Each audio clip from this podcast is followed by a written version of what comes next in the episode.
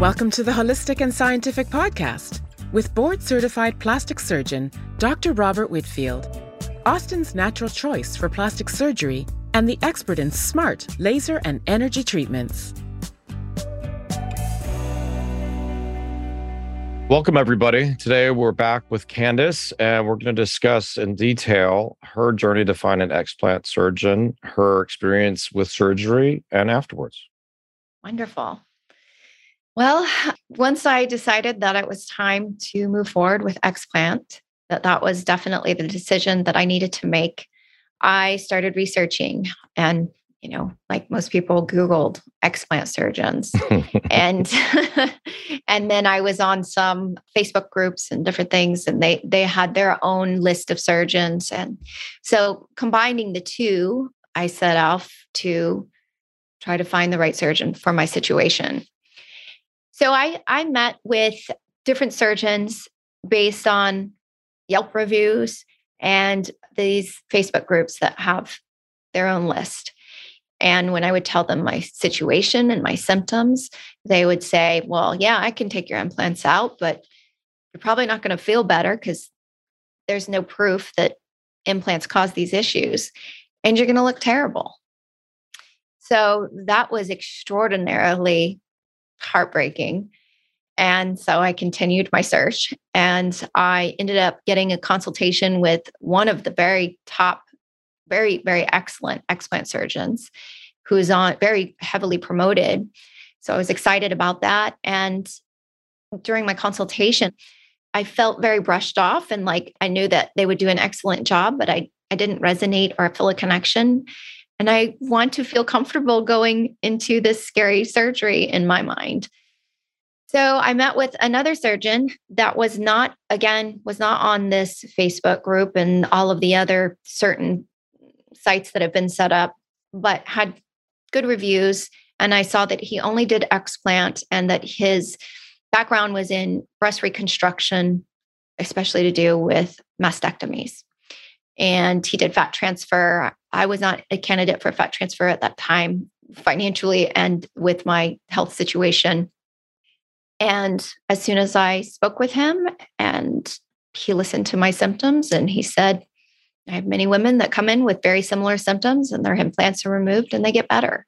And he understood and agreed that, you know, he did his best to do en bloc, but he said it's not always, you know, if you get a little tear or whatever, then it's not considered complete en bloc. It's very difficult. My capsules were very thin.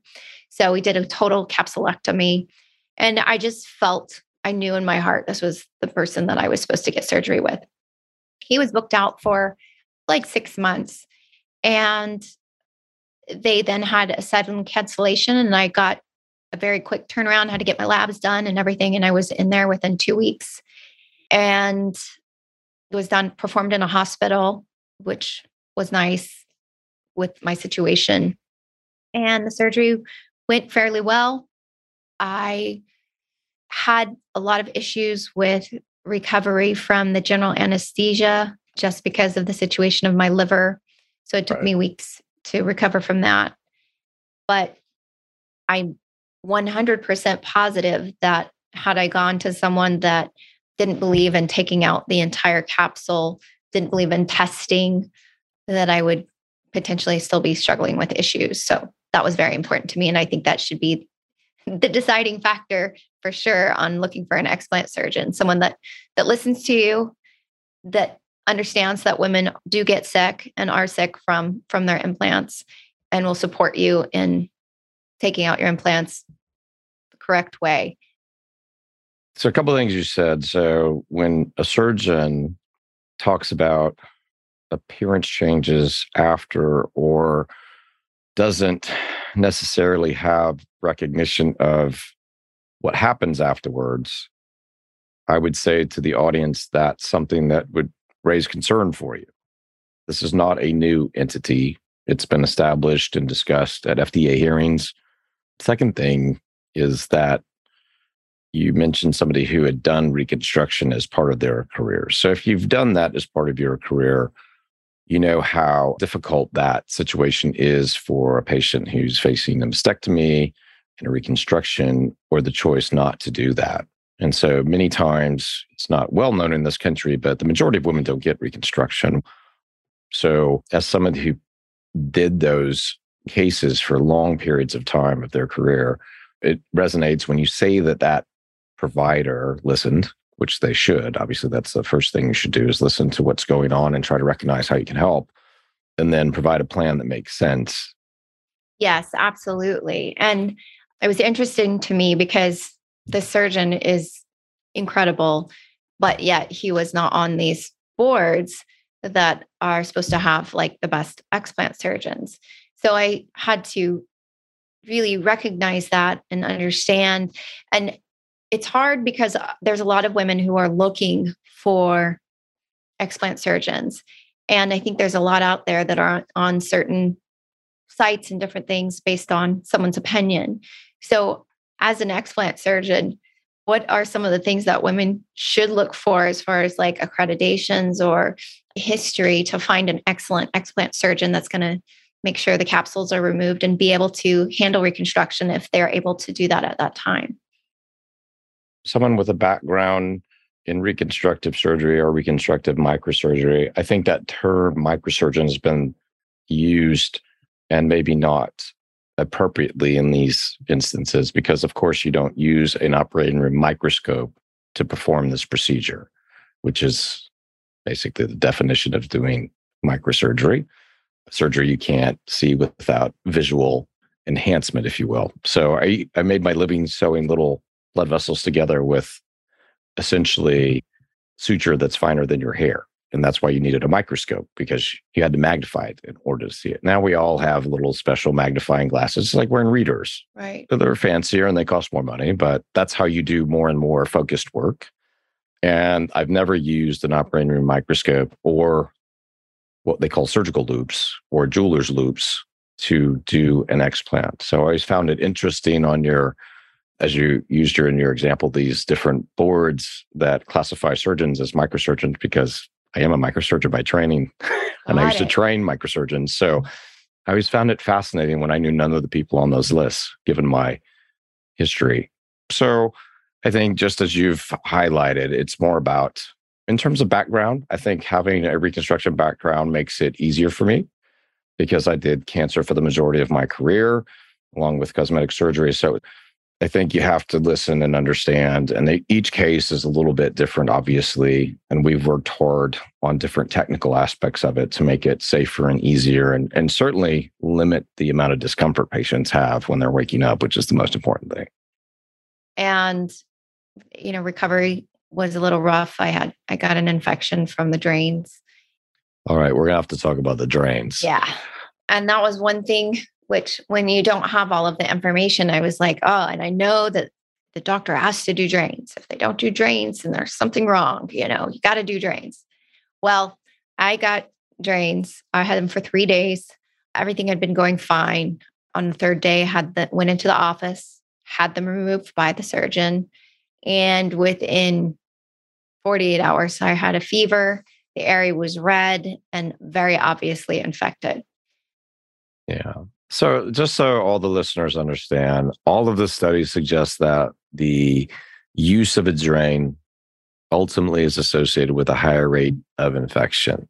And so, let's just talk about why we would use drains in the first place. And I've used drains for breast cancer reconstruction, for tummy tucks, for breast implant removals. So, I I will just give you my my two cents on on why you use them initially as a surgeon because you don't want to leave a space that's open to fill just with fluid and develop what's called a seroma cavity because then you have this fluid buildup. And so I would argue it this way. I've gone to not using drains except for in really specific instances. So if I have a extra capsular rupture, which means your implant capsule, your scar has been compromised by the rupture, that usually means the gel or filler of the silicone device is now extravasated or leaked through your capsules in your breast tissue. That is a very unfortunate situation that I, I don't find very often anymore. But in that situation, I am very apt to use a drain because I cannot get the pocket devoid or cleared of materials easily because breast tissue is not something you can just magically clean and oh it's fine and be done with it now the other time i've used a drain now drains don't stop infections they don't stop bleeding they don't stop you from getting the seroma just so that everybody's clear. We hope that they do but that's not ever been proven really. So if you have a particularly problematic case and there's a, a propensity of bleeding for reasons beyond your control maybe it's difficult to control their blood pressure maybe they just are somebody who has bled more during the case. Maybe they're more inflamed. You, you never know the given situation. So I, I don't want to be throwing blanket statements here. So i will use them in those cases but most of what i do is create an environment where i don't have to by lifting up the fold so that the fold will rise, disrupting that lower area so that internally it will drain. And that may sound like heresy, but I don't use drains and tummy tucks either. Haven't for a long time. So that you can do with a progressive suturing technique. And you can also do the same thing I just described, which is undermining and basically internally draining it, which is your body's going to, if you will, absorb the fluid and then eliminate the fluid provided several things are in order, right? So I put patients on a particular diet that's higher in protein. I try to make sure the foods they eat don't create more inflammation or more edema or fluid.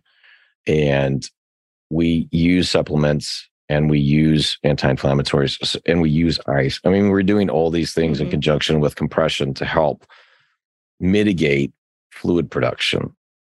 If you have a multimodal approach, you'll do better. And some thin people, tiny little BMI patient will produce a lot of fluid. And you'll be like, oh my gosh, how can this tiny person produce all this fluid? Well, if they don't compress, if they don't use ice, if they don't use their anti inflammatories, if they're not following the diet, they don't have enough protein in their diet. I mean, there's, it's, it's pretty predictable who will do that. So, um, as much as I can do to help, I need a patient who's really switched on to help themselves.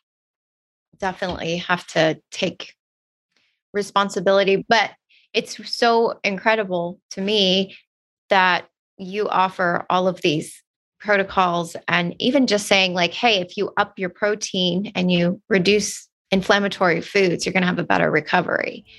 So I had to research and try to figure all that stuff out on my own.